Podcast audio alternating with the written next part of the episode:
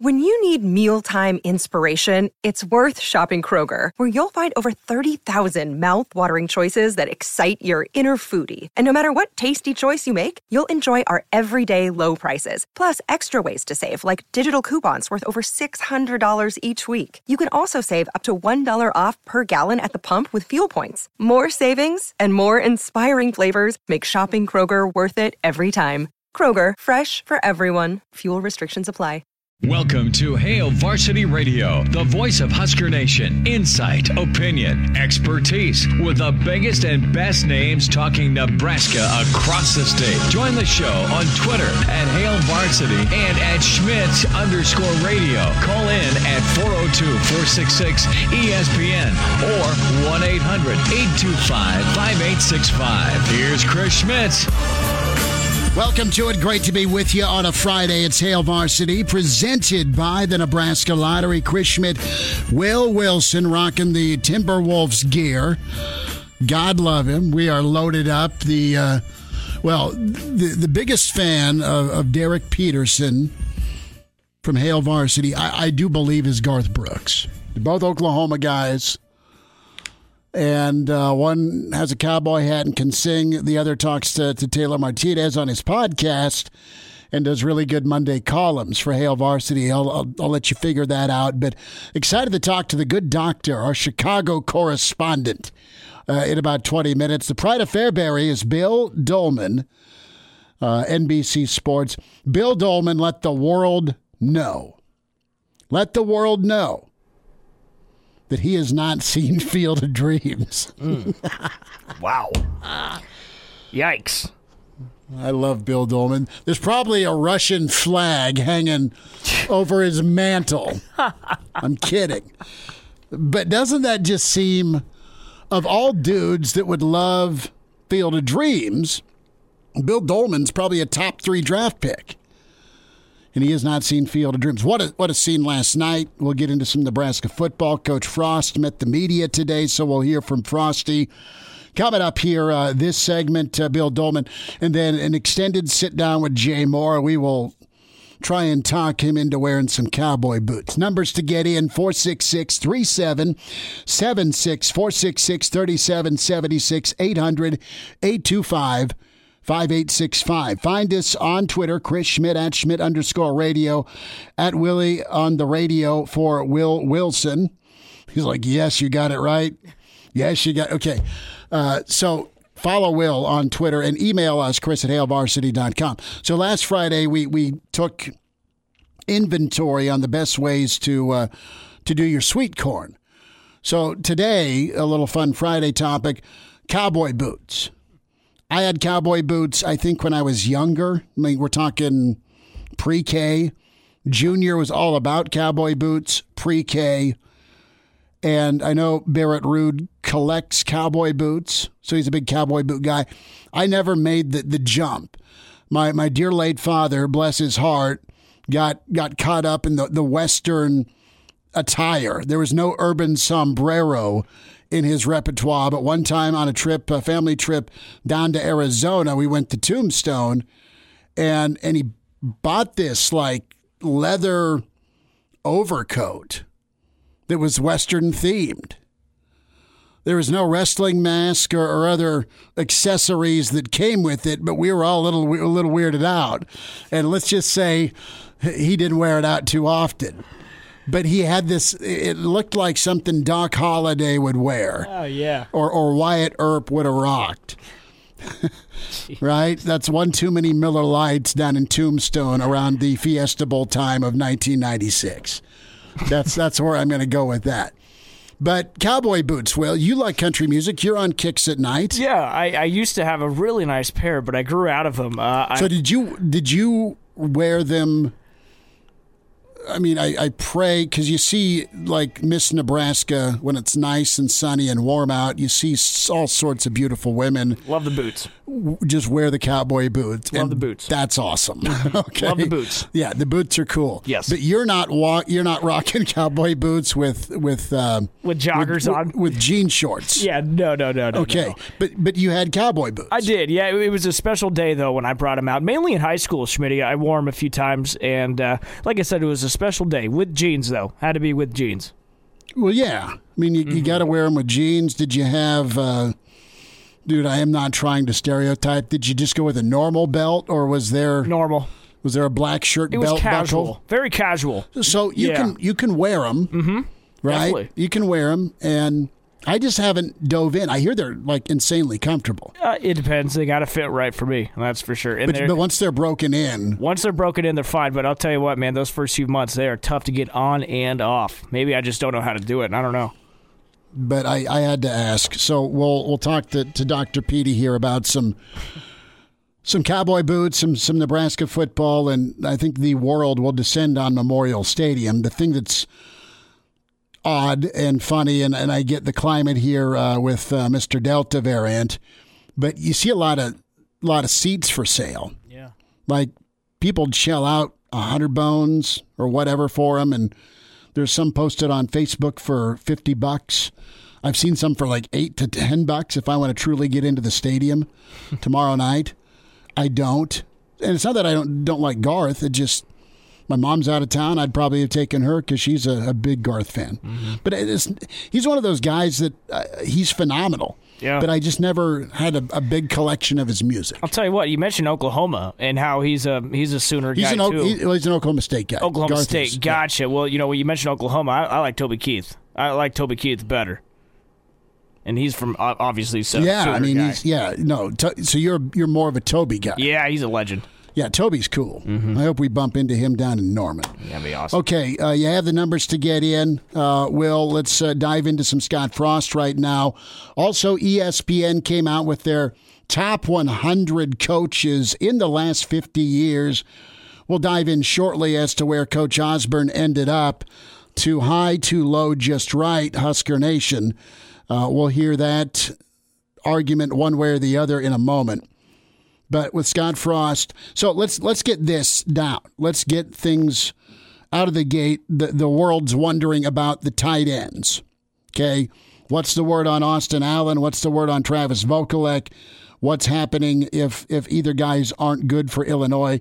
That was addressed, uh, not necessarily timeline by Scott Frost, but just uh, specifically that guys weren't at practice this week. Here's a little more from Coach. Yeah, it's strange. We've been nicked up at that position. Every camp, it seems like there's one position where you, you kind of get a rash of things. And, um, you know, Chris and Austin are to be fine. Travis will be back. We had an appendectomy and uh, um, just kind of another little fluke thing. And we've been a, a little hurting at depth there. The good thing is, is we've been getting young guys reps at that position um, that I think are going to help us down the road. So um, we'll keep getting the, those guys healthy and feel good about where we'll be for game one. So let's let's talk about what nick, nicked up means. Nicked up is what? Is is Vokolek going to be ready for Illinois? Don't know. Is Austin Allen somewhere inside Memorial Stadium uh, with bubble wrap around him? Uh, and Chancellor Brewington, all name team. He's a kid who used to kick your ass and take your money in, in prep school with that type of name. But in all seriousness, he's done really well. More from Coach Frost here on who's backing up at tight end. Uh, of course, you, you've got Hickman, right? The the the, the Burks the, the the Burke standout, and you, you also have uh, Carnie uh, making some way. Uh, the the really talented kid out of Norris. So you have young guys, but man, you want to lean on some of those older vets in an opener like Illinois. More from Coach Frost here on some of those names behind you, your two mainstays at tight end in Allen and in Vokolek. Yeah, we, we've actually moved two guys, Sean uh, Chancellor Brewington, that transferred in uh, to our program. He's a, a big receiver, and he's gone in and done a good job learning and getting reps at tight end. And then uh, Jacob Herbeck, uh, we moved to, to tight end too and brought into camp uh, just to give us some more legs. So no relation to Kent at first base for the Twins, but Jake Herbeck and Chancellor uh, Brewington. So Brewington, uh, you know, he made an appearance on some of the, the videos, right? Who was that catching the football? Uh, and Brewington's kind of more of a, a lean, mean, muscular dude, and and that's not to say the other two tight ends aren't muscular. They're they're giant. They block the sun. Brewington, good size for sure, but he's more of of probably a I don't know a slot big bodied wideout, right? That's that's where I'm going to go with that. So, listen, uh, Nebraska's offense to me was gonna gonna lean heavily on the tight ends. That's what Coach Lubick was talking about. Uh, from a read standpoint with your quarterbacks, you wanted to, uh, under Coach Lubick, probably integrate more uh, tight end usage or they're earlier in the read setup for your quarterback. Great, but you kind of want to have both of them available. And there's just tip of the iceberg with with Vokolek because of how big and physical he is. And and if he's out an extended period of time or if he's nicked up and that nicked up bleeds into week one or week two and i don't have a timeline i'm just talking out loud here not stoking any fire.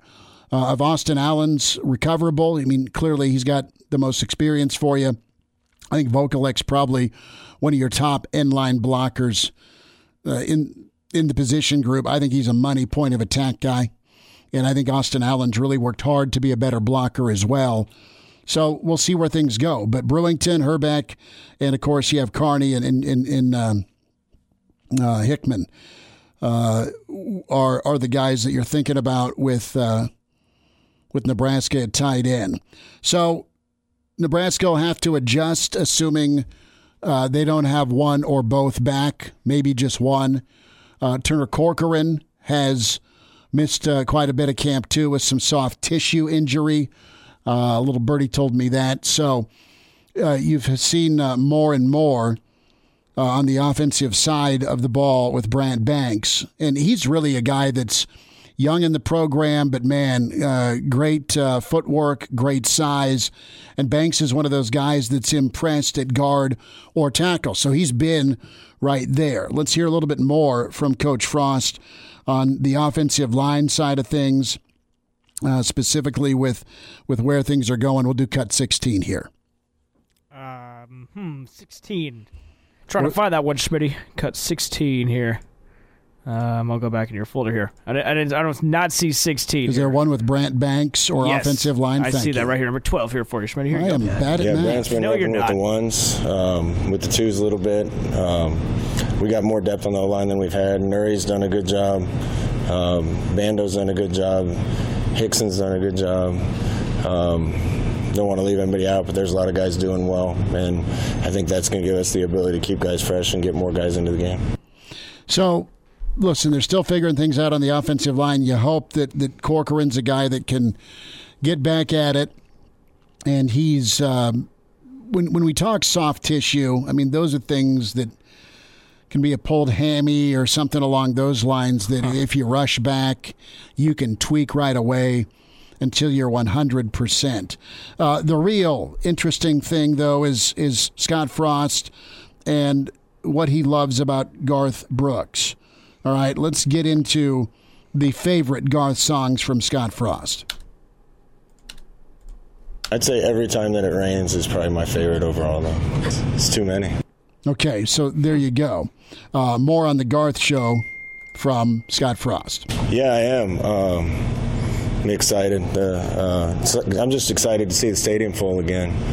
I've never been in my box before. My wife's been in there. I've never been in it, so uh, that's where I'm going to sit. It'll be the first time I ever saw it. Favorite Garth song?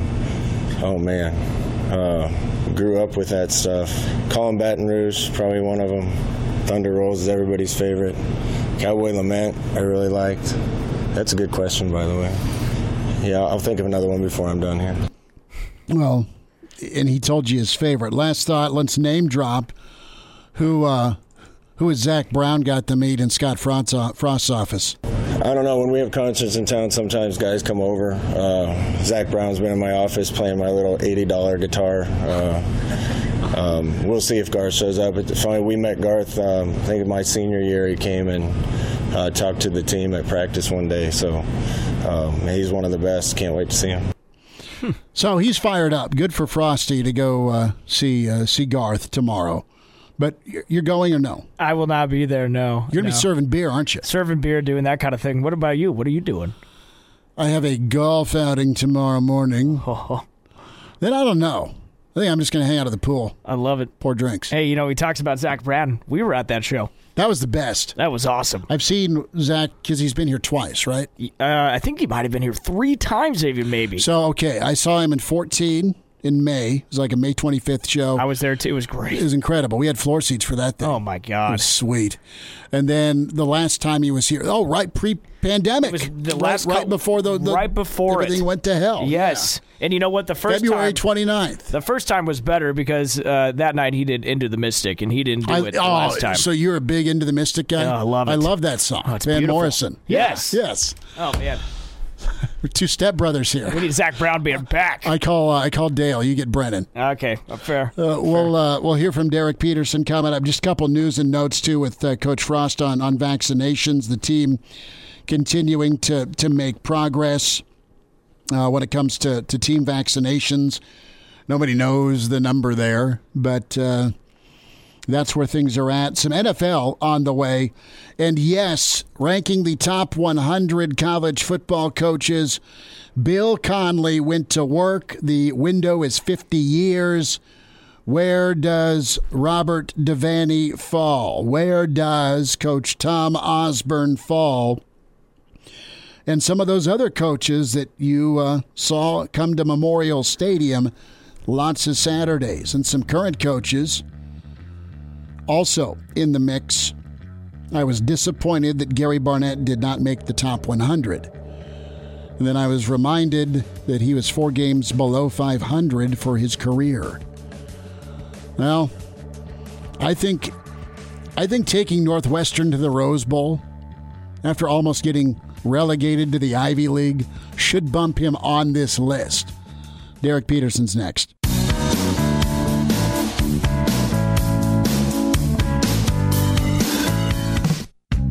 Miss us? Come here, brother. Give me a hug. Bring it in for the real thing. We're on call for you. Catch the podcast at hailvarsity.com, the ESPN Lincoln app, or download them on iTunes. Saddle up, partner. Back to Hail Varsity Radio. Great to you on a Friday. Hail Varsity Radio, presented by the Nebraska Lottery. Without further ado, we are going to play Garth Brooks karaoke with one Derek Peterson, the pride of Oklahoma, our Chicago correspondent, at Dr. PDHV on Twitter. Derek, how do the pipes sound? Uh, not good. I'm kidding. I will not. uh, I will not do that to you. I just wanted to, to, to get that Thank God. that, that that that that hold on a minute. What am I walking into? Type reaction. What's up, man? What do you know? I'm good. I'm good. I'm all right. I'm uh, I'm coming down from the slight heart attack that almost gave me. Don't nobody want to hear me try to sing, and I don't even know any Garth Brooks songs. So yeah, Really, in trouble. brother? You you, Yep. you you know zero Garth being from Oklahoma. Which is funny because um, there are. Uh, oh no, never mind. No, yeah, no, I don't know anything Garth Brooks. I'm not a big country guy. That's okay. It's fine. Uh, truth be told, I don't really know much either. I know the, I know the Thunder Rolls, and that's about it. And then uh, ro- rodeo, and uh, what else? Do you have anything, Willie J? The rain. Ah, the Pina Colada song. I don't know if Derek can hear that or not. Okay, so we'll get to football in a minute, but yeah, it's it's Garth crazy in this town, brother. Yeah, I guess so. Um, it'll be uh, it'll be it'll be interesting to see what happens this weekend. Um, yeah, I'll leave it at that. So, tight end, are you worried uh, about uh, this mystery surrounding Nebraska's tight ends? Um, I think we'll, we'll see. We'll see. We'll see what happens. Um, because if their wide receivers are really as talented as Scott Frost and Matt Lubick think they are, um, it shouldn't be a huge problem. I mean, Travis Vokolek doesn't have a ton of production at Nebraska so far.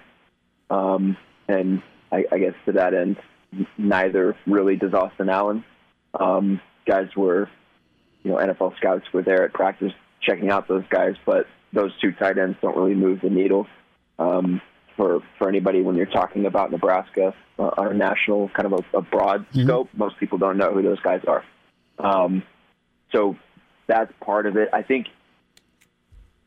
you know, I, I think too. This is this is a little bit why we're starting to see um, some changes to fall camp procedures because it seems like Nebraska has issues getting out of fall camp healthy every single year. Um, that's part of it. I, I think, you know, I, I think if I'm not mistaken, they uh, weren't as live during their most recent scrimmage as they were in the first one. Um, I, I bet that's as health related as anything. Um, just wanting to, to keep guys upright. Um, I, I don't think I, I don't think we're at a point where you should be worried about the tight ends. I'm not worried about Austin Allen. Um, I like Chris Hickman. I think you know the way I, he's, he's coming off of a bad injury, but I think the way that Thomas Fidone attacked his rehab um, ha- shows good signs for uh, the, the potential for him to play a role this season, uh, at least later in the year.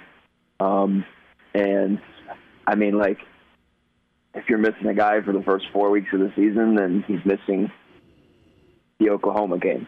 Um, and you know, you, you you move on from there. It's not really, you know, you don't really need all hands on deck for Fordham. You shouldn't need all hands on deck for Fordham. We'll see what happens with Buffalo.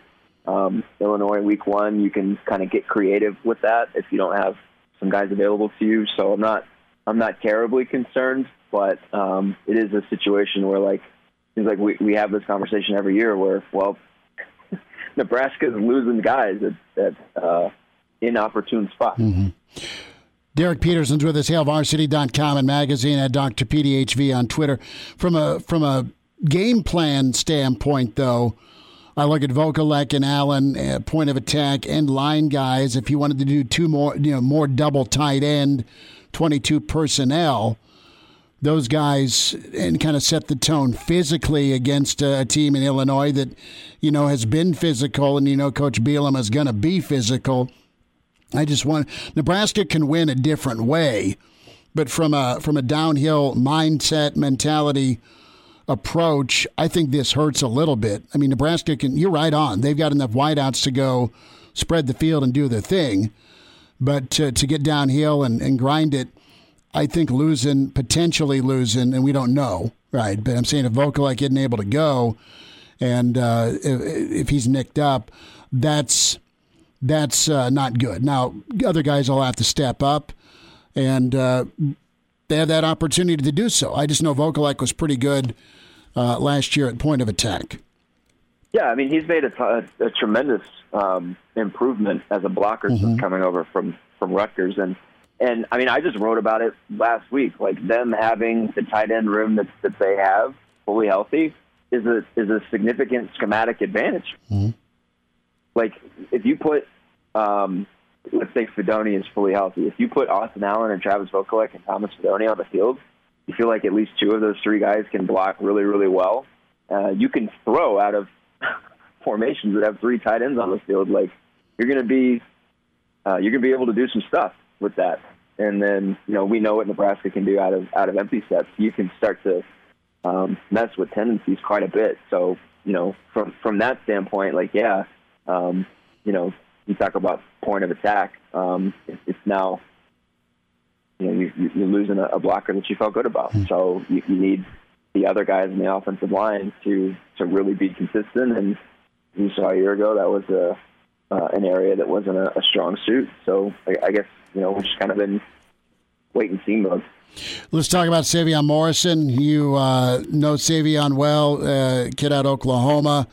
Man, he's really uh, improved his game from the sounds of it. And you know what? What do you like about his game, Derek?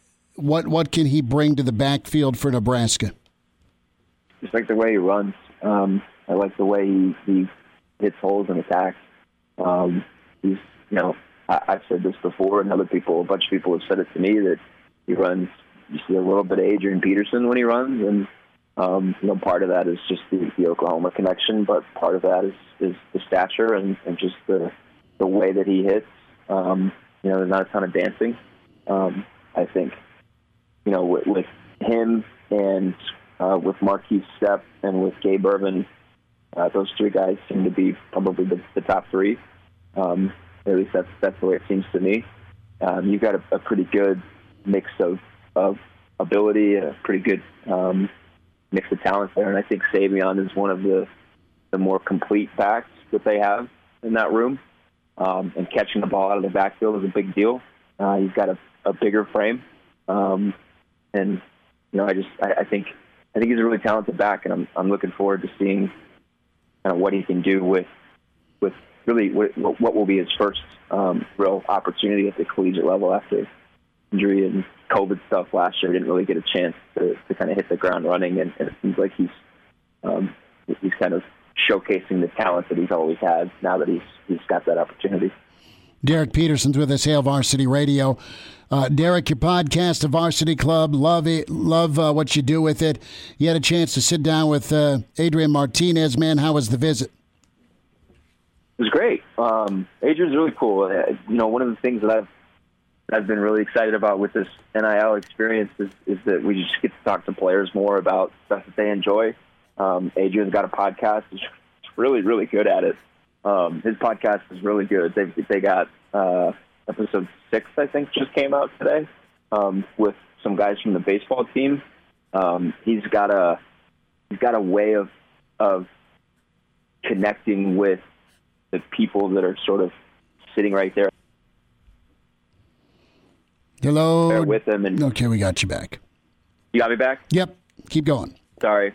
Yeah, he's just got a way of getting people to to be comfortable, um, and you know that speaks to um, you know what we know about Adrian as a leader. He's able to to bring a team along, and I kind of talked to him a little bit about leadership, just his his growth um, as a person and his growth uh, as sort of you know he's had to be the guy since day one, the second he stepped on campus, and, and that's a lot to ask of a young kid. That's a lot to ask of a, a first year player coming in and, and having to, to not only figure out, you know, how do I run an offense? How do I do college and football? But also, how do I be the, the face of the team?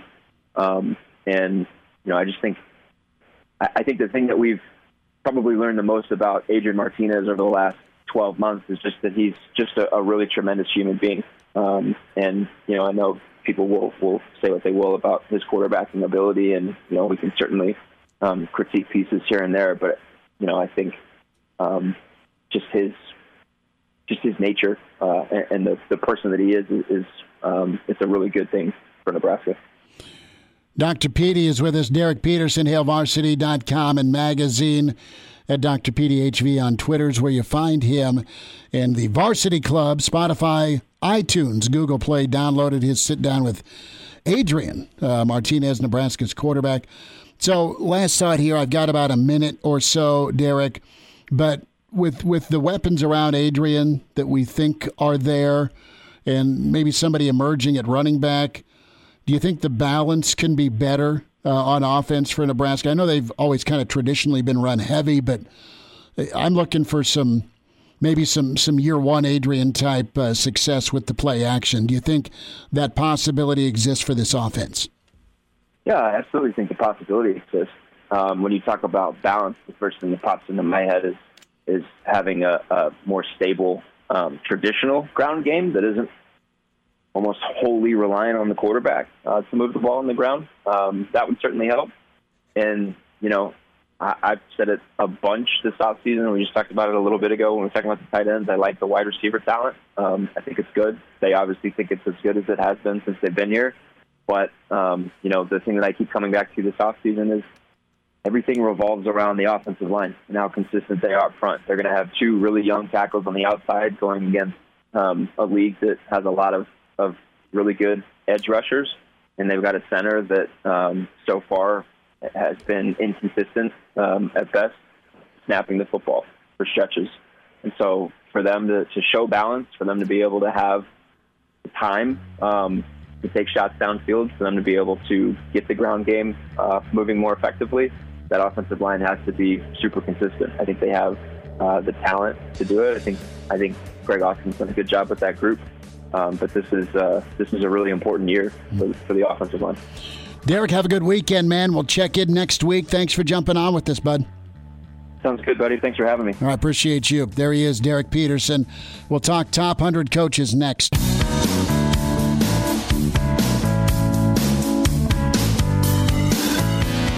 Chime in 402 466 ESPN or email the show. Chris at HailVarsity.com. Just try me. Try me. Back to Hail Varsity Radio.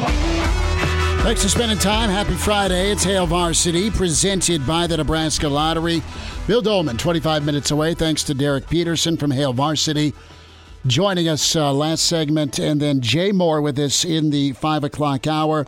Pretty awesome stuff from uh, Hastings. They got the dub, and they got the dub over Iowa. The 1 1. Could end it. Charging. Oh! A diving catch by Jude Johnson. Oh, baby. Snow cone in right. And Hastings is going to the Little League World Series. The pride of Hastings right there. Jude Johnson, well done, man. Never been to Williamsport. Uh, let's just be straight. I wasn't a good enough baseball player to make a team that could get to Williams Williamsport.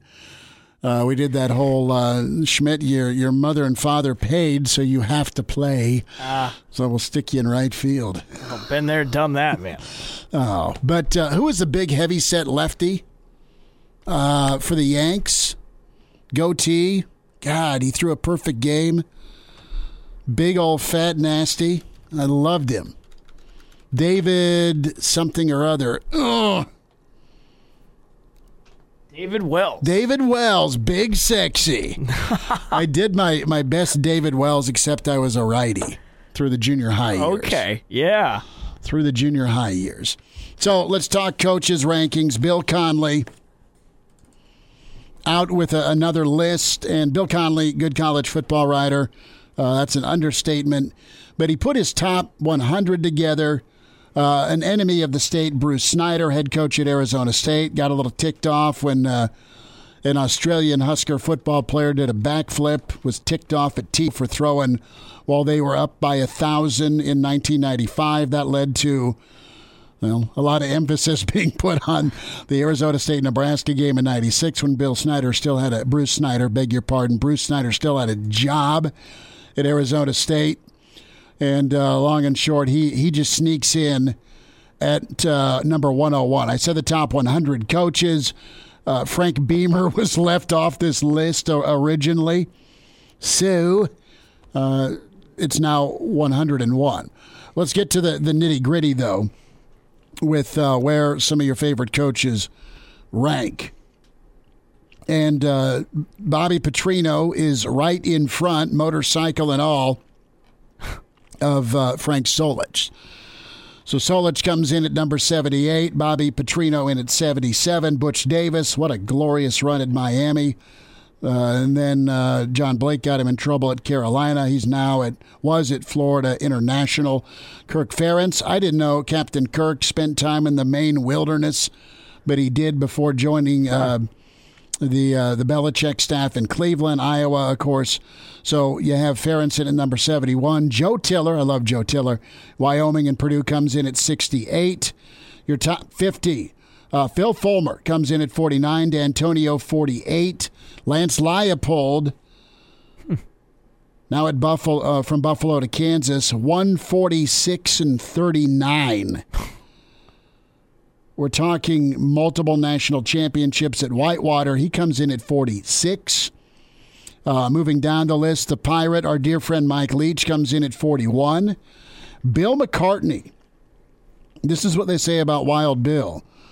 Colorado finished in the AP top 10 just twice ever before. The former Michigan assistant transformed the Buffs into an option heavy powerhouse. He enjoyed three 11 win seasons, first emanating uh, rival Nebraska, then briefly surpassing Nebraska before Nebraska uh, put him out like a smoky tree. Danny Ford in at 39, Dennis Erickson in at number 38, uh, Coach Kelly in at 30. Eh, 35, make that 36 for for Brian Kelly for the Notre Dame fans out there. Barry Alvarez comes in at 32. Bo Schembechler 29. Gary Patterson still gets some love at 28. Bob Stoops at number 26. Is that way high for Big Game Bob? Resurrected Oklahoma. Let's be straight. Resuscitated Oklahoma, won a championship in 2000. But here's the thing How bad did they get after Switzer? Uh, real bad. I mean, they had Gary Gibbs for a couple of years, but Gary was not on TV for two years because of probation. And then they, they whacked him. But he was, I mean, Gibbs is going eight or nine and three, eight and four. But then they go get Howard Schnellenberger, and then they go get John Blake, and then they, they get Stoops. Wow. They had about a 10 year window where they were not good at all. Don James comes in at number 22. Uh, the last 50 years, you have Chris Petersen and Lou Holtz, Darrell Royal at 18, Woody Hayes at 16, Tressel 15, Carroll 14, Spurrier 13, uh, Joe Paw at 11, LaVell Edwards 10, Switzer in at 9. Question about Edwards there at 10. Is is BYU only a thing because of him? They were, yeah, I mean, he got there in 72. He won 257 games, won a title in 84. Jim McMahon, Steve Young, Robbie Bosco, Sarkisian went to a Cotton Bowl. I mean, okay. they, he, I mean, they were kind of quarterback you. Interesting. Uh, Marc Wilson. So you had Switzer at nine, Bill Snyder eight. Am I not seeing Devaney on this list? I, I think he must be before the where, where they started rankings. Yeah, because Bob started in 62, which is clearly beyond the last 50 years. So, well, I mean, you had John McKay in at number I six. think he was like right behind. Maybe just a few years off of being in this thing. Dude, Devaney, no, there's other coaches from, from his era that Interesting. made it. Maybe they coached Um, longer. 10 years? Huh. I mean, Bob had Bob had uh, close to 100 wins. I think he had 101, something like that. We've got to scan this list a little further because this is glorious radio. I can't find Devaney. I, I'm telling. I looked earlier. I don't see him on here. He's not on here. That's not good. Again, like I don't know what the how you're qualified to be in this ranking. It, is it last 50 years? Let's rank the top 100 coaches the past 50 years. Why 50 years? Primarily because the sport approached full integration 50 years ago. So, one final note here the list is completely and totally about on field accomplishments. You'll see plenty of coaches on this list who ran into trouble with the NCAA. I wrote about 50 men in particular, but I wanted to take uh, the time to mention as many awesome coaches as possible. So I have Devaney leaving Nebraska in 72, 72, and that yes. was 60 years ago. 72 would have been 49. Oh, maybe my calculator's wrong. My bad, Smitty. No, you're good. You're good. I, I'm kind of shocked that Devaney's not on here because you got Yeah, Dan right. Devine, Missouri, and, and Notre Dame. And Dan Devine first started coaching at Arizona State in 55. I'm with you, Smitty. He should be, he should be on there. yeah? You launch a program? Woody Hayes is on here. He started coaching in 46. That's incredible that Devaney isn't on this list. Wow. Wow. T.O. comes in at number four. Bobby Bowden, three. Bear Bryant, two. Saban in at number one. I get that Frank Beamer was left off the list and then added. Somebody's got to ask old Connelly where, where sweet old Bob's at. We'll wind down hour one on Hail Varsity.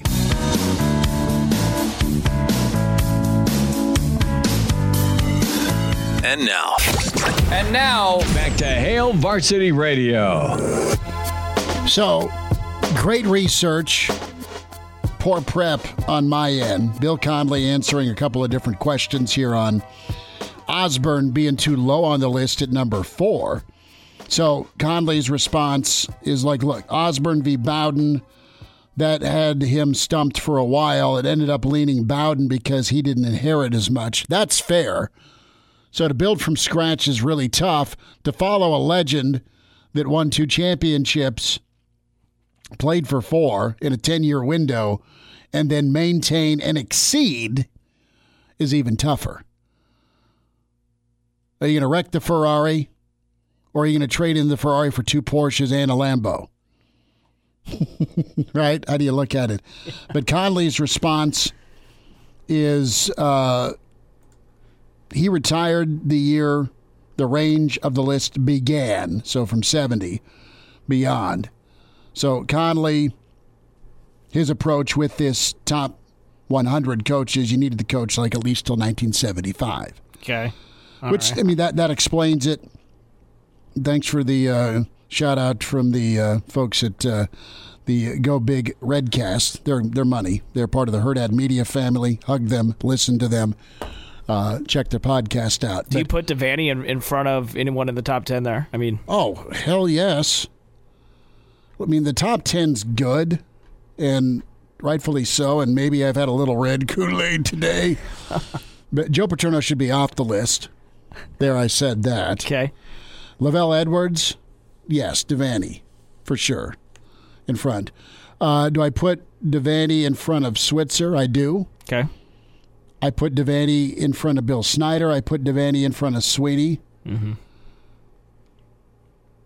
I don't know that I put Devaney in front of Bear just because Bear won a thousand titles.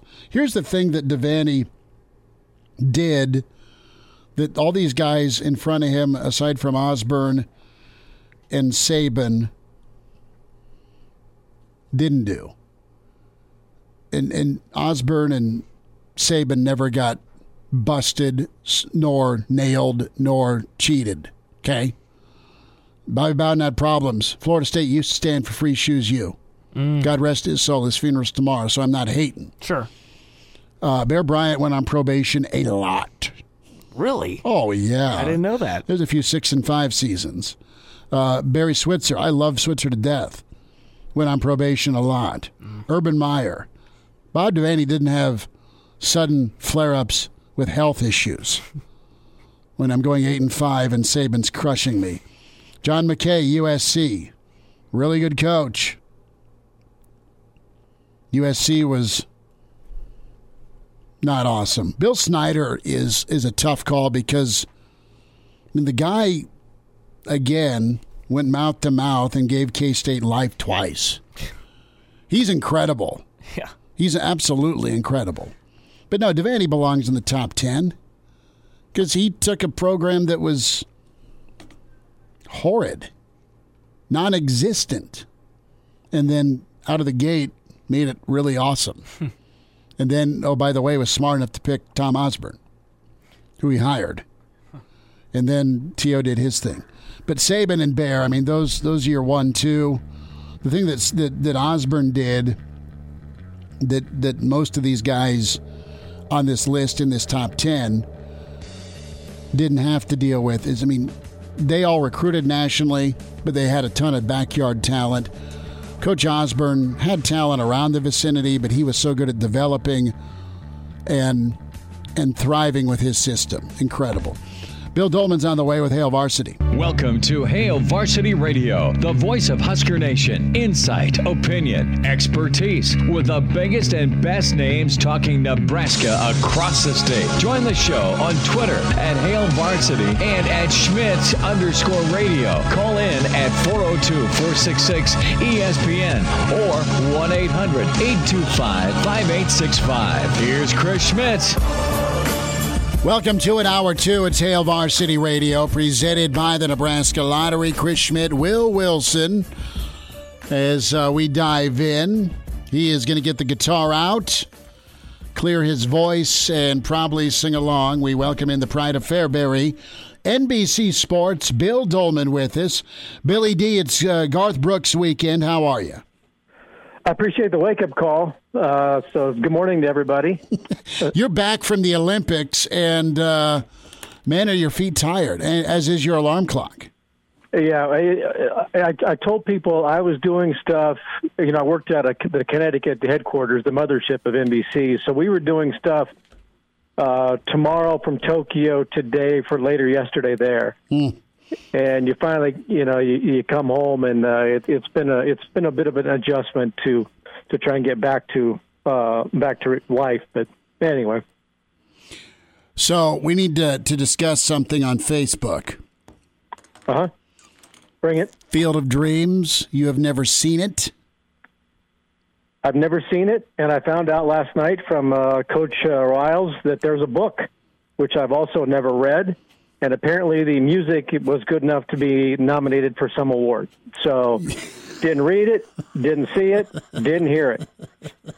Now I've got a friend of mine that posted uh, uh, that said he didn't believe me that I was just playing a little game on Facebook, and I said I am 100, 1 billion percent truthful that I have not seen Field of Dreams, and I would go higher than 1 billion percent, but I don't think that's mathematically possible. So, are you going to see it? Uh, I don't know, probably not. I barely watched the game last night. I tuned it in, and these guys are playing baseball by corn, and everybody was making a big deal out of it.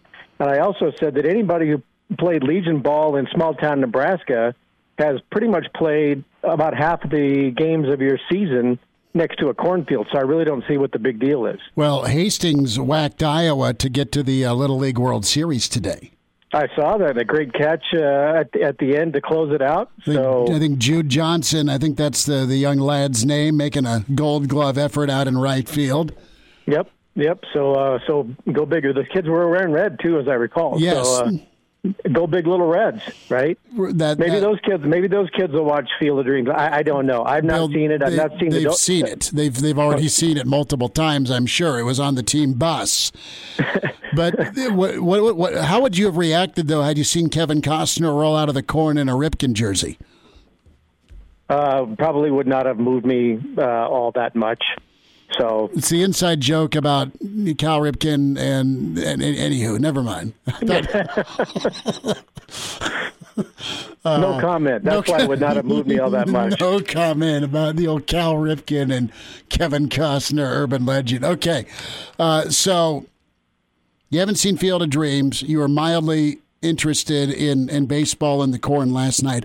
Are you are you gearing no. up for football at least, Nebraska? by the way, by, by the way, and I've never seen an episode of Law and Order. Real, oh, dude. I've never seen an episode Dude. of Criminal Minds. I've never seen an episode of NCIS. I've never seen an episode of uh, Breaking Bad, Dexter. Uh, you name all the bench shows, but I no, I've never I've never seen Field of Dreams. I didn't see the, the what's the crying in baseball movie. I haven't seen that one. That one didn't move me to, to go watch. So uh, I yeah, told I've you, never Will. seen, I he's have got never a seen Russian Field flag above his mantle. What do you watch for enjoyment, Bill? Huh? What do you watch for enjoyment? Look, Waz Jr. When when when I when you when you're saving the world through sportscasting, you know you you have steely-eyed focus and determination on the task at hand. And when I've got to bring my best information about Korean archers, um, uh, Brazilian shooters, German w- women beating horses on the head in modern pentathlon. You can't waste your time watching Kevin Costner movies. Although I thought Draft Day was actually pretty good, and he's done a pretty good job of rebuilding the uh, the Cleveland Browns around. Uh, uh, Baker. Uh, no, uh, Brian Drew. Right. That's yeah. Because he was at a birthday party instead Right. of hanging with his teammates. Right. So that was a good pick. Vontae Mack, no matter what. So you're going to want to go get an RV once you watch Breaking Bad. Uh, just giving you, just just giving you a heads up there. Well, watch Field of Dreams. You'll enjoy it, and it'll make you smile. It makes me smile. But there's there's a movie or two I have I have not seen that I think the rest of the world's seen. Uh, most of it has to do with you know what you take your kids to, and Junior's favorite movie is Major League. So we started out of the gate with uh, high quality Lou Brown uh, when it came to baseball movies. Husker football, Bill. Uh, we're two weeks away from tomorrow with Nebraska, Illinois, and interested here with uh, with you know if you're Scott Frost, what you do if maybe you're down, we don't know for sure if he is or not, but if you're down one of your tight ends with how you approach, uh, you know, your philosophy. If you want to go ground and pound and and be heavy, are you still going to be able to do that uh, without uh, without a Vokolek? And we don't know he's out. I'm just saying that backups are having to be used now because you've got a guy that's, as Coach Frost put it today, nicked up. Well, I, I think it's it's I think it's a critical position for Nebraska just based on what we've learned over the last, uh, what, three or four recruiting cycles in terms of the emphasis that they seem to be putting on bringing in athletic tight ends mm-hmm. that can stretch the field. Um, you know, I, I enjoyed the days when it was uh, Chris Garrett and Will Washington being, you know, guys who couldn't be offensive linemen necessarily, but, well, actually, they could be offensive linemen. They just happen to have better hands. Sure. So they could actually be tight ends. Um, I think I think it's probably pretty critical that they uh, that one of those guys is back. And it, from what I'm reading over the last 24 hours, it sounds like Vokolek, uh, the you know the the red uh, the red light's not quite on. The sirens aren't blaring for him like they are um, for uh, the other guy. Shoots Austin name, Allen. Escape. Austin Allen. Thank you very much. 18 catches and all that. Mm-hmm. But I think it's a critical. Uh, you know, it's it's critical for Nebraska that they that they have guys that are healthy that have experience at that position. You know, you're moving. I can't keep track of the number of times I think I've read Chris Hickman changing positions, going from A to B to A to C to A to B again. Um, so I'm sure that kid's probably a little bit confused. But all of this, as I read it, the thing that comes to my mind though is is what I've talked about. I think for the past you know several weeks and maybe since the spring game, it's all going to be predicated on the depth on the offensive line, and I think that's the most important thing for Nebraska all year is that you have two deep from left tackle to left guard to center to right to right tackle, and if Nebraska doesn't have the tight ends that can block with experience, then you know running between the tackles is going to be critical because you probably can't get outside. Um, and how much they can stretch the field in the pass game, I don't know. But uh, again, I think the offensive line becomes even more critical if the if those tight ends aren't uh, they don't have experience at the tight end position to block when they need to. I'm not worried about tight ends catching the ball. Mm-hmm. I'm more worried about them being able to block the perimeter. Amen. That's where I'm at. If you want to really set the tone and, and be downhill and be physical, uh, you need that point of attack, and you've got a couple of good ones in Vokolek and, and Allen. And it's not to say that, that Hickman and guys behind those uh, those two perceived starters can't get the job done, but they're just much younger and they're different body types than six nine and six six six eight, in you know two seventy or or two you know 255. Bill Doleman's with us, the Pride of Fairbury, NBC Sports, Hail Varsity Radio. Bill, when we talked Nebraska Illinois in that opener, what, what was the most tense opener you remember? uh, with with your coverage or your your time with Nebraska, either covering or working for? Well, getting Bob Devaney to the meeting with uh, Walt Byers from the NCAA in 19 what 86, so that uh, they could have that meeting and 40 or 50 players would be eligible to play on ABC that night against uh, uh, that Saturday night against Florida State. That was uh, most critical, given the fact that the meeting was at three o'clock on a Friday afternoon, and uh, and I he landed at the airport at about 3:10. So that was probably the most tense, and that's of course when he asked for the keys and drove us back from the airport to uh, Memorial Stadium. Uh, so drove was, you back.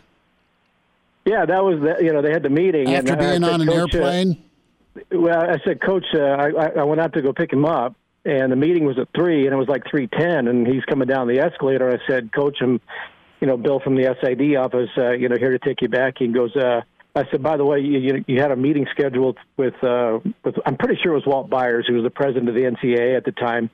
And I said, they had a meeting at 3 o'clock and it's already past 3, so we need to get you back as quick as possible. And he says, uh, why don't you give me the keys? I believe, I believe you better let me drive this time. So that's when we went on our joyride down Cornhusker Highway to get back to uh, Memorial Stadium for the uh, for the meeting, and you know probably because they made it me uh, because I and Ben Boyle had made our our required trips to N Street, uh, they had enough libations to get the deal done, and Nebraska played, and I think we won that game. So you know that was a pretty tense uh, season opener. Bill Doleman delivering for the Big Red N. I mean, let's. Did you have a list that you needed to go shopping for? was it memorized? no, I didn't have to go shop. It was all like prepackaged already. Oh, I'm sure so, it was the good stuff. Oh yeah, this. What's that over there? That's for Bob. Need a bag? Yes. Brown paper sack. So Doleman, you delivered the the comeback victory against Florida State, or did they win? Uh, or, or, did I, I, Florida State win that night? No, I, I think we won that night. I, as I recall, that wasn't the 18-14 Jeff Quinn fumble at the 11. That was a night game, like it was like 86, I think. They beat Nebraska in '85, though, didn't they, or something like that? Yeah, they, The had, a- they had a win there. That was kind of the one that you know that that really launched Bobby Bowden's you know career. Uh, was that win over uh, over Nebraska and, and but I think it was that night game. It was a it was a primetime game. The, the one that they the game that they won and upset that was you know that was Florida State coming to get a check. Yeah, 1980. Uh, they- yeah. yeah, they were they weren't established, but you know by the, by the you know by the time five years had rolled around, you know those were the you know two of the marquee programs in college football, and that was the primetime uh, kickoff to the season, and and I- I'm I'm pretty sure we won that game. I like Steve Taylor was the quarterback at the time. Uh, um, but uh, but anyway, so yeah, that was that was a pretty tense uh, tense opener as I recall. Getting Bob Devaney For, to for, meet for the different NCAA reasons, Yes. for different reasons other than uh, you know, was that a good game? You know, was it a tough opponent? eligibility. We're talking about eligibility and the the old uh, scandal with the uh, selling of student tickets. and Bill- making sure that and making sure that the cupboard was stocked. yeah, we just keep Yeah. pouring until he says it's okay, Bob. Man, I, yeah, uh, the the walls can talk. Uh, that's that's so good. Bill Doleman's with us. Bill, I sent you Bill Connelly's list, his top 100 coaches. We were in a little bit of an uproar that Devaney was not on this list, but Connelly cleared up that he had to, to coach at least till 1975, so that's why Bob's left off and some other coaches like Woody Hayes and and uh, and Schembechler and and uh, who's the guy for USC? Uh, John John, or, uh, John uh, McKay. John McKay, yeah. Yeah, they're on there because they coached at least the mid 70s. But T.O. comes in at number four, uh, Bowden three, Bryant two, Saban one. Uh, your take on this top four? Well, it's clearly one man's opinion, uh, a pretty good opinion, but they didn't leave it to a vote because if they put it up to a vote, you know, Nebraska fans would have uh, flooded the uh, the ESPN mailbag, and Tom Osborne would have been number one. Look, I think it. it, it I think it's reasonably accurate to say that, although I'm always amused because I don't think Tom ever lost to Nick Saban. Uh, I could be wrong on that, but I don't ever recall that happening. Um, in fact, I think when we played there at, at Michigan State in 1995, I think it was you know 50 to 42 to, nothing or 50 to something like that. Yeah, yeah. So, uh, uh, but no, I don't think you can argue that you know the rest of the world is going to put Nick Saban atop the top of the list. Uh, Bear Bryant um, belongs with that group of you know Bob Devaney and McKay and you know dare you say Paterno, Woody Hayes. I mean, there's some there's some guys with some uh, dark check marks uh, next to them. But you know, those are the pioneers who built this, who built the game into what it is today. So you certainly don't want to leave them off of a, a a list of the top coaches of all time because without them, the game isn't where it is now. Um, so I, I'm I'm glad that you had a uh, a conversation about Bob Devaney in that regard. Um, but you know, I, I don't think there's any question that Tom belongs in the elite level of that list. And Bobby Bowden was a great quote, and he was a great coach. There's no doubt about it. But he was media friendly, knew how to play the media. Um, Bear Bryant had all the power in the world, and he dictated where everybody went and played their bowl games. And Saban is Saban. So for for Tom to be in the top four or five, I think uh, speaks to the reverence people have for who he was or who he is, who he was as a coach, and, and everything that he brought to the game. And you know, one of the great things I think about Tom Osborne that really gets that people do not talk about, and I've said this about Turner Gill being the most important recruit in Nebraska football history, but Tom made a major shift really twice during an already great coaching career, going from you know a, a, pass pro style offense with Vince Ferragamo and Dave Humm and those guys in the '70s to the option. Uh, that was a major shift, and then in the '90s, you know, the shift defensively. Um, those are those are seismic changes that had great impacts on Nebraska football to keep Nebraska football among the prominent programs in the country and created a dynasty. Bill, you made a shift when you're already winning 10 games. Think about that. Yeah, that, and, and that's and you know seeing the writing on the well, I shouldn't say seeing the writing on the wall because Nebraska would have continued to have been successful, but just major to go from a, a pro style to the option uh, to beat your arch rival in Oklahoma, which he did, and then deciding, you know what, we got to make some changes defensively and and become faster uh, with Ed Stewart and and moving that that uh, you know making him a a speedy linebacker and everything that you know transpired after that. I just I just really when you look back, not many coaches have the uh, wherewithal to to do that and uh, check their pride and figure out, okay, what do we need to do to even be more successful? And he did it. Bill Doleman with us, Pride of Fairbury, NBC Sports. Billy D, we'll check in next week. Thanks so much for jumping in today. And I'm guessing Tom didn't waste his time watching Field of Dreams to get the job done. When you're saving the world through sportscasting and coaching Husker football, you know you got to sacrifice things. Take care. Get get it rented. Go, go Big Red. Varsity Radio. Back to you, Hail Varsity, presented by the Nebraska Lottery. Black shirt Husker NFLer Jay Moore with us, and he's co host of Big Red Wrap Up. Jay Bird, you dust off the cowboy boots for this weekend? uh, I do not own a pair of cowboy boots. Um, I'm totally happy with that. Uh, I will not be at uh, the Garth concert. That's not my. Uh, I'm a fan of country music, but uh, not that country, you know. Okay. I think I know about the name of two Garth two Garth Brooks songs, and uh, so you know, uh, I'll, I'll I hope people have a good time. I think it's great that hopefully there's a ton of people there and people enjoy themselves. But uh, I'll be I'll, I'll be in Lincoln, but I I won't be at the Garth Brooks concert. That's all right. What what was the like?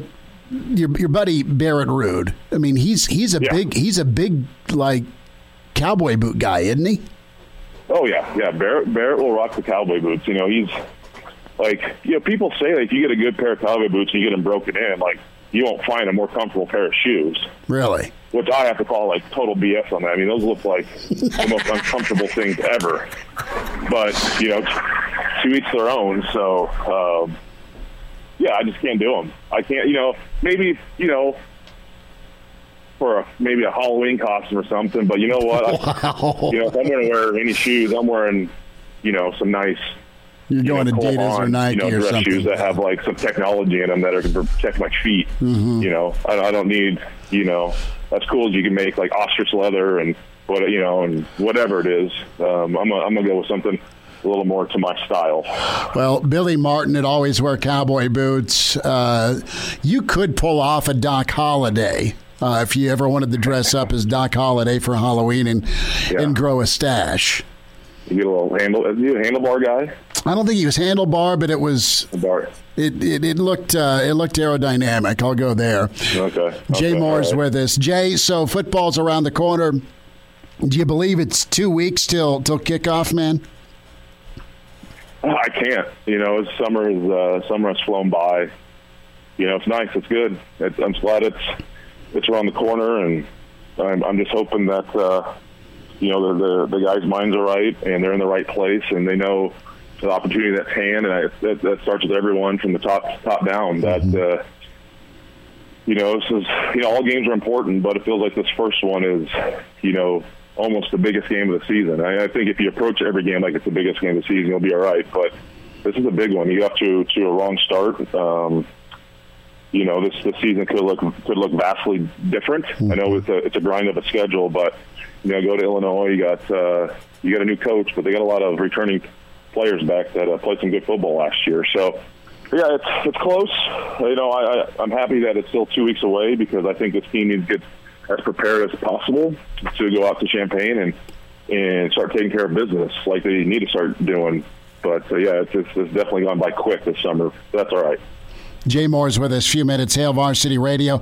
Jay, at what point in your career and your maturation process as a, as a player, as a student athlete, did did the the day to day really become important for that Saturday when it come when it comes to your prep, when it comes to your film study, when it comes to knowing your assignments? Uh, where, where did that kind of click on for you, or or was it always that way?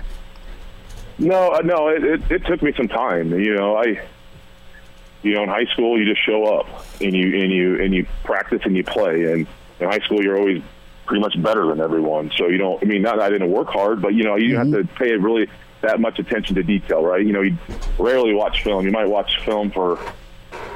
maybe an hour a week, you know, on the on the opponent because you know it's hard to get back then, you know, VCR tapes and just finding, you know, it was it's it was a little more difficult. But you get to college and you know you're all bright-eyed and bushy-tailed. But I like I tell people, my first couple of years were like trying to take a drink out of a fire hydrant. You know, hmm. it was it was difficult. You just try to take in what you could, and then eventually things started to slow down. And I honestly, you know, once I started playing my sophomore year, like I told you before, I was just really happy playing.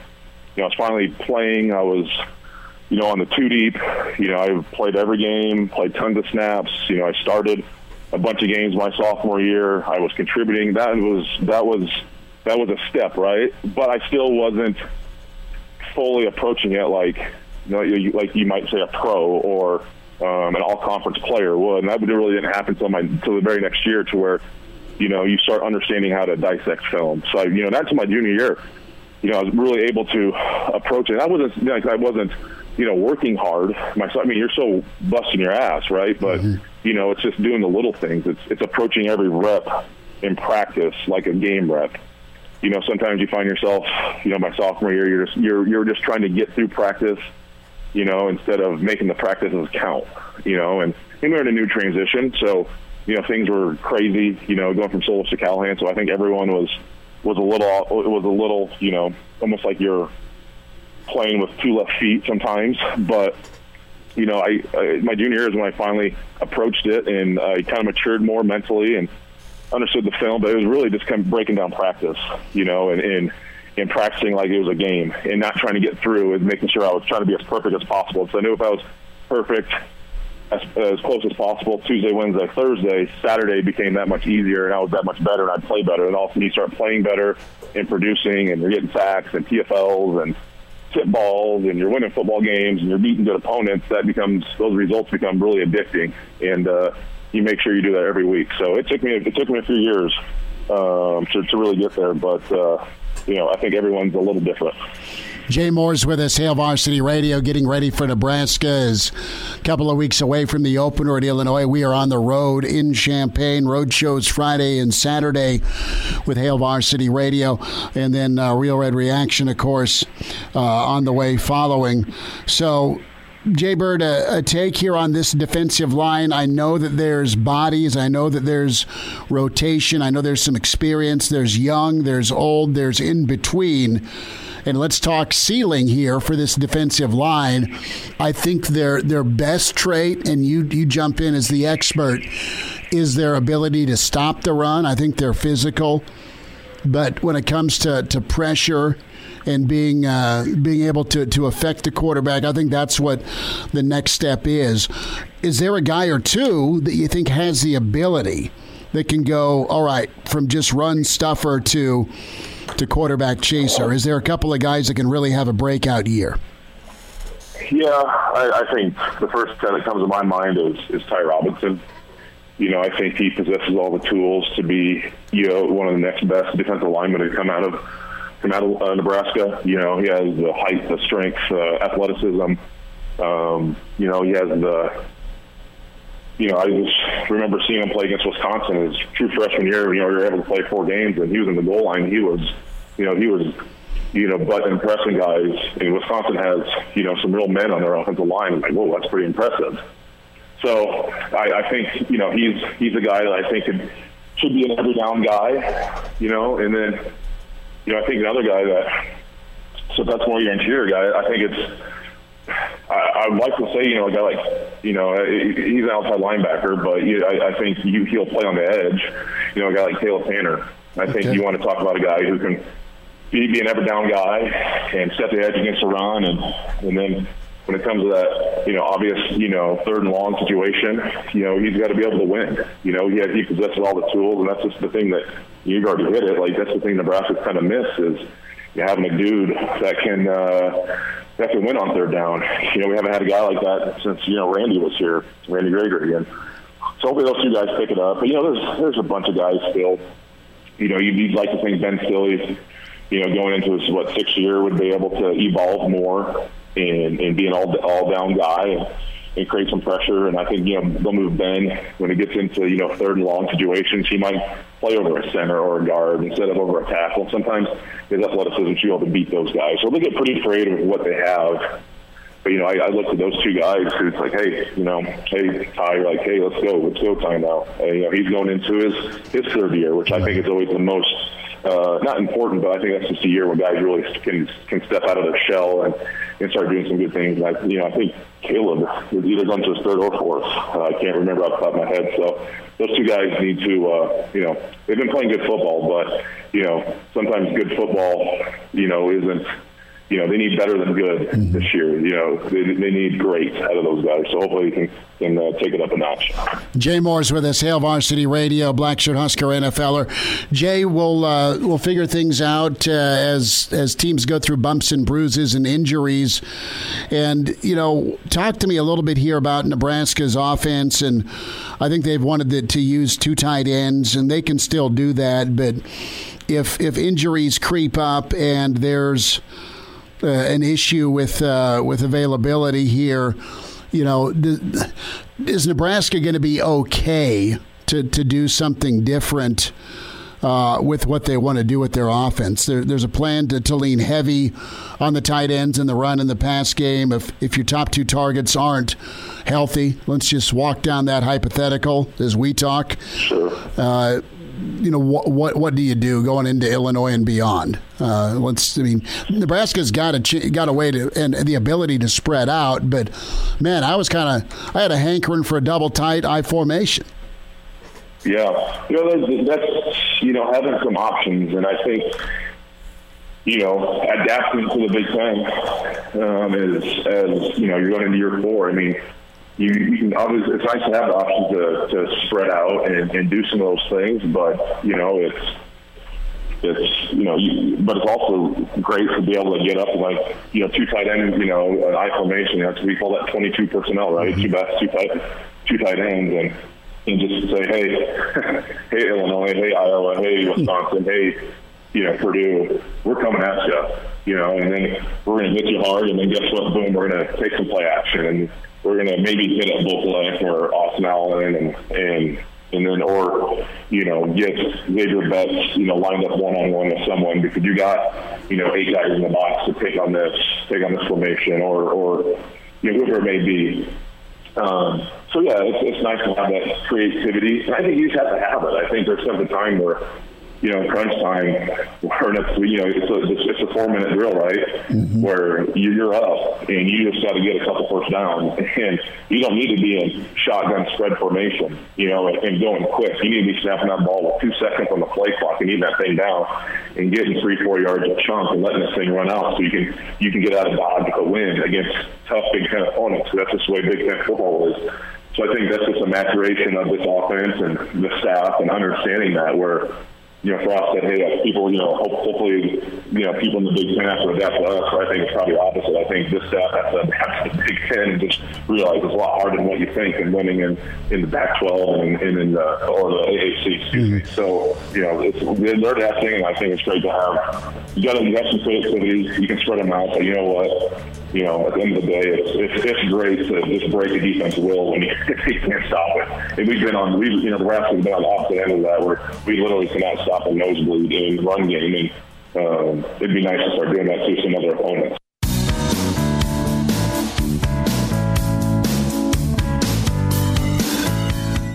He's in his 30s, but sounds like he was born with a stogie in one hand and a brew in the other. Now, say my name. It's Schmitty on Hail Varsity Radio. I got the body of a taut, preteen Swedish boy. Jay Moore is with us, Hail Varsity Radio. Jay, last thought. Uh, Will Compton sit down with Bo Pelini on uh, Bussing with the Boys. We, we've had a good time mm-hmm. uh, going over that here this week.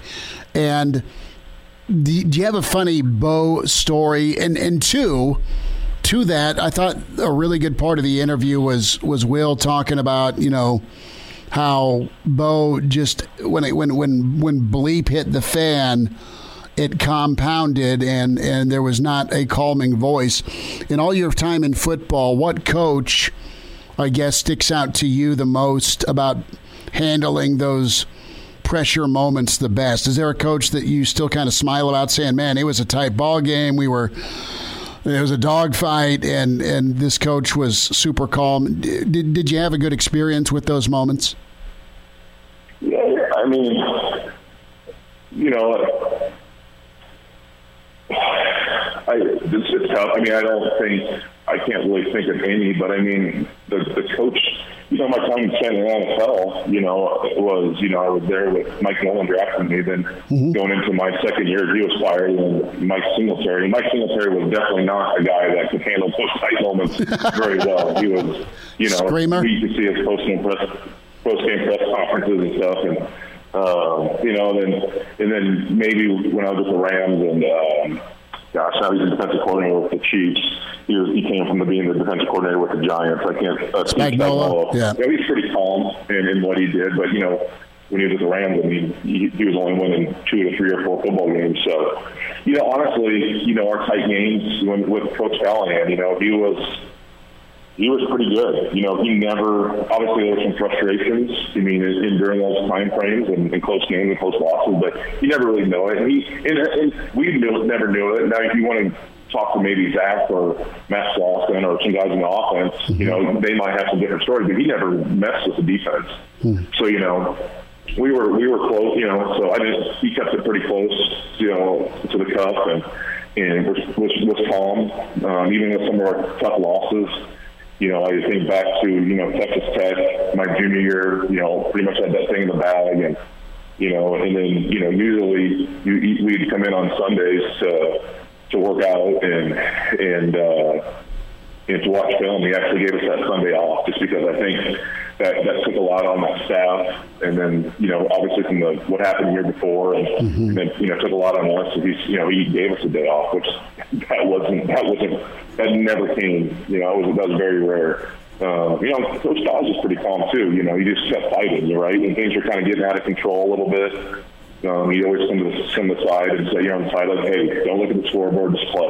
Mm-hmm. You know, leave the scoreboard up to us. Just do your jobs. You know, things will work out. You know, if you're kind of getting you're, you're down a little bit early, just keep playing. Things always work out. We'll get momentum. Don't pay attention to the scoreboard. So, you know, they did a good job. You know, they they you know they chew you out when it needed to be, but mm-hmm. you know when things were getting a little out of control, they they, they kept pretty calm and they kept you you know get you in the right frame of mind. So, you know, mainly it was, I to say that Callahan staff, even though I know some people would be shocked to, to hear that, you know, because mm-hmm. I know they have that negative connotation when you mention Callahan and, and Cosgrove around here, but uh, they were pretty good when, when things would go south.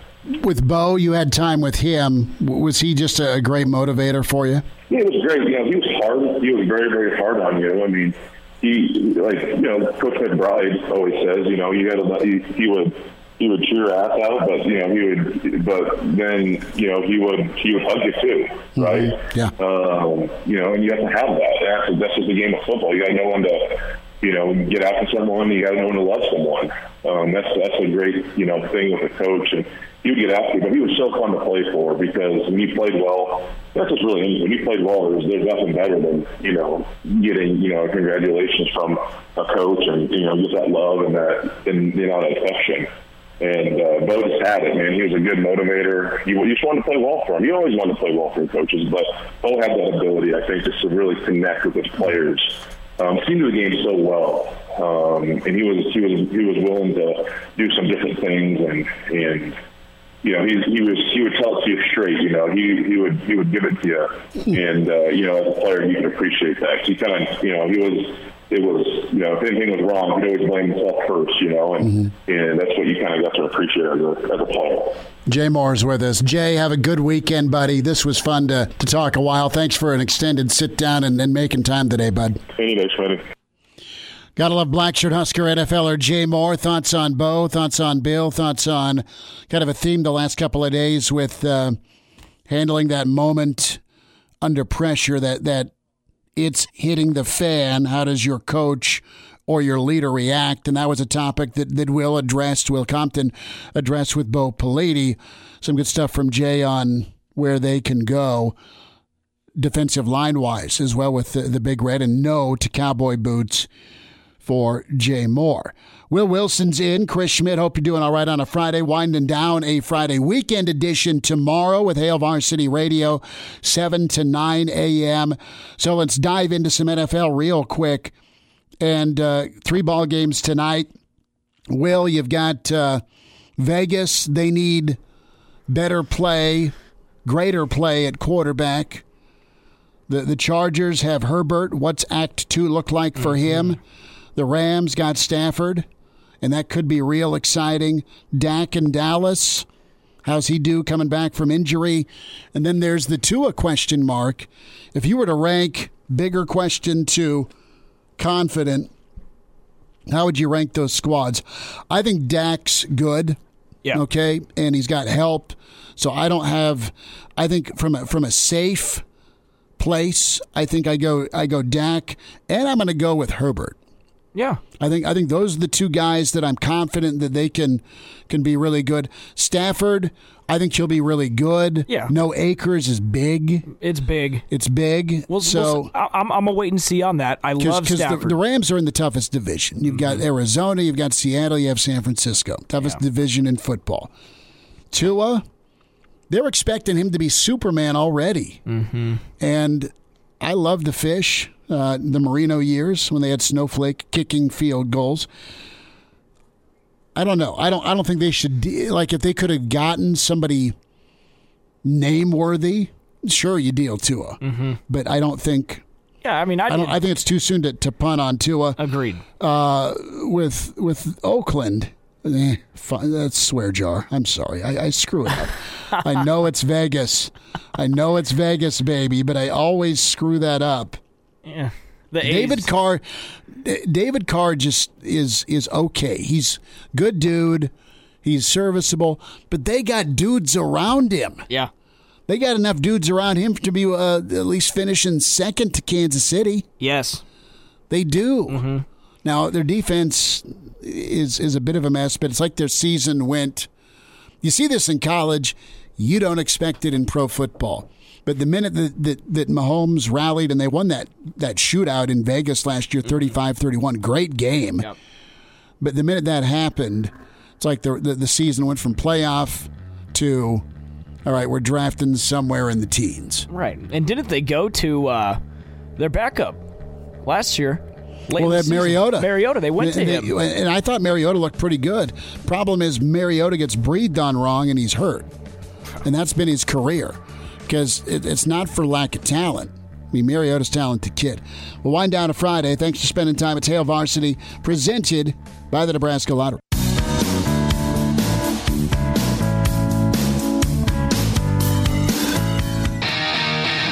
And we're back. Fellas, think we could listen to the radio listen? On Hail Varsity Radio, presented by the Nebraska Lottery. Yes! That's awesome! So we'll wind down a Friday. Garth Brooks tomorrow. I know most of the state is going or going to try and go or could go or can get in for cheaper, whatever you want to go about it with. But uh, enjoy Lincoln, be safe, be healthy, and, and be uh, loud with all your friends and uh, loved ones at uh, Memorial Stadium tomorrow night. That's going to be awesome to have folks and uh, friends in high and low places for for Garth tomorrow. A lot of good Nebraska football talk with uh, Bill Doleman, Derek Peterson, and uh, Jay Moore right there. Let's uh, wrap up with Field of Dreams real quick, just because it was so incredible last night. Numbers are in. Six million viewers. Think about that. Your typical, normal 3.9 and change or four millions, what you'll get for a national audience on Fox for baseball typically. But to go 2 million over for a Yankees for a Yanks game and then to have that open and and folks were going nuts on Twitter and it was really cool the way that game started the way it opened with Costner and then the players coming out of the cornfield it's as good of, of a opening to a sporting event as I've seen since uh, the the firemen and the policemen came out of Memorial Stadium on 9/11 against Rice. Sure. But this is this is touching, man. You just you think back to all the times you played catch with your dad, or you played catch with your kid, and it was great. Yeah. It was pretty pretty emotional, and so many dudes that get seasonal allergies with with uh, Yeah. with uh, this movie anyway. It's uh, it was beautiful. I agree, man. And and, and another topic, uh, brutal way to lose a game for the Yankees, man. Oh, it was wonderful. it was it, it was great hearing the joy from Junior's room in the basement. You know, because Judge cranked one and, and Stanton jacked one. And then I, I did not ground him for what I heard him scream from the basement after the two run shot to lose it. Mm. brutal. I know the dogs started barking. They were not happy with his range of emotion nor composure. But that was that was pretty cool. So but I tell you with with this Field of Dreams the question also on Facebook was should they do this every year or should it be one and done? And the Cubs are already locked in I think for next year. Ross said that in an interview today. But you got to do this every year and Yeah. keep it at 8,000. Mm-hmm. Yeah, the MLB sees those ratings. You got to keep that going. Oh, for sure. But keep it at 8,000 Right. and open it up to the rest of the country because I think it was a lottery for only Iowans to go. Interesting. Huh. And a year later. But the White Sox are a good squad and the Yanks are, are the star power and you pair both of them together. It was cool, man. Yeah. It was that was cool. I, I put it above uh, that college game that was on the aircraft carrier a few years ago. Oh, that the, was the cool. basketball game? That was sweet. All right, Willie J, uh, pour some cold ones for the folks tonight. God love you. Hardest working man there is. we'll see you bright and early tomorrow morning. Let's do it. I I will bring the coffee. Sweet. And uh, we'll send some coffee to Elijah. Good idea. Bless him.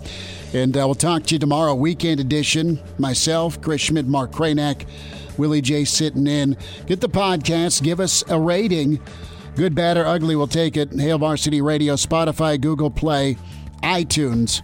Uh, we'll wake up with you tomorrow morning. Thanks.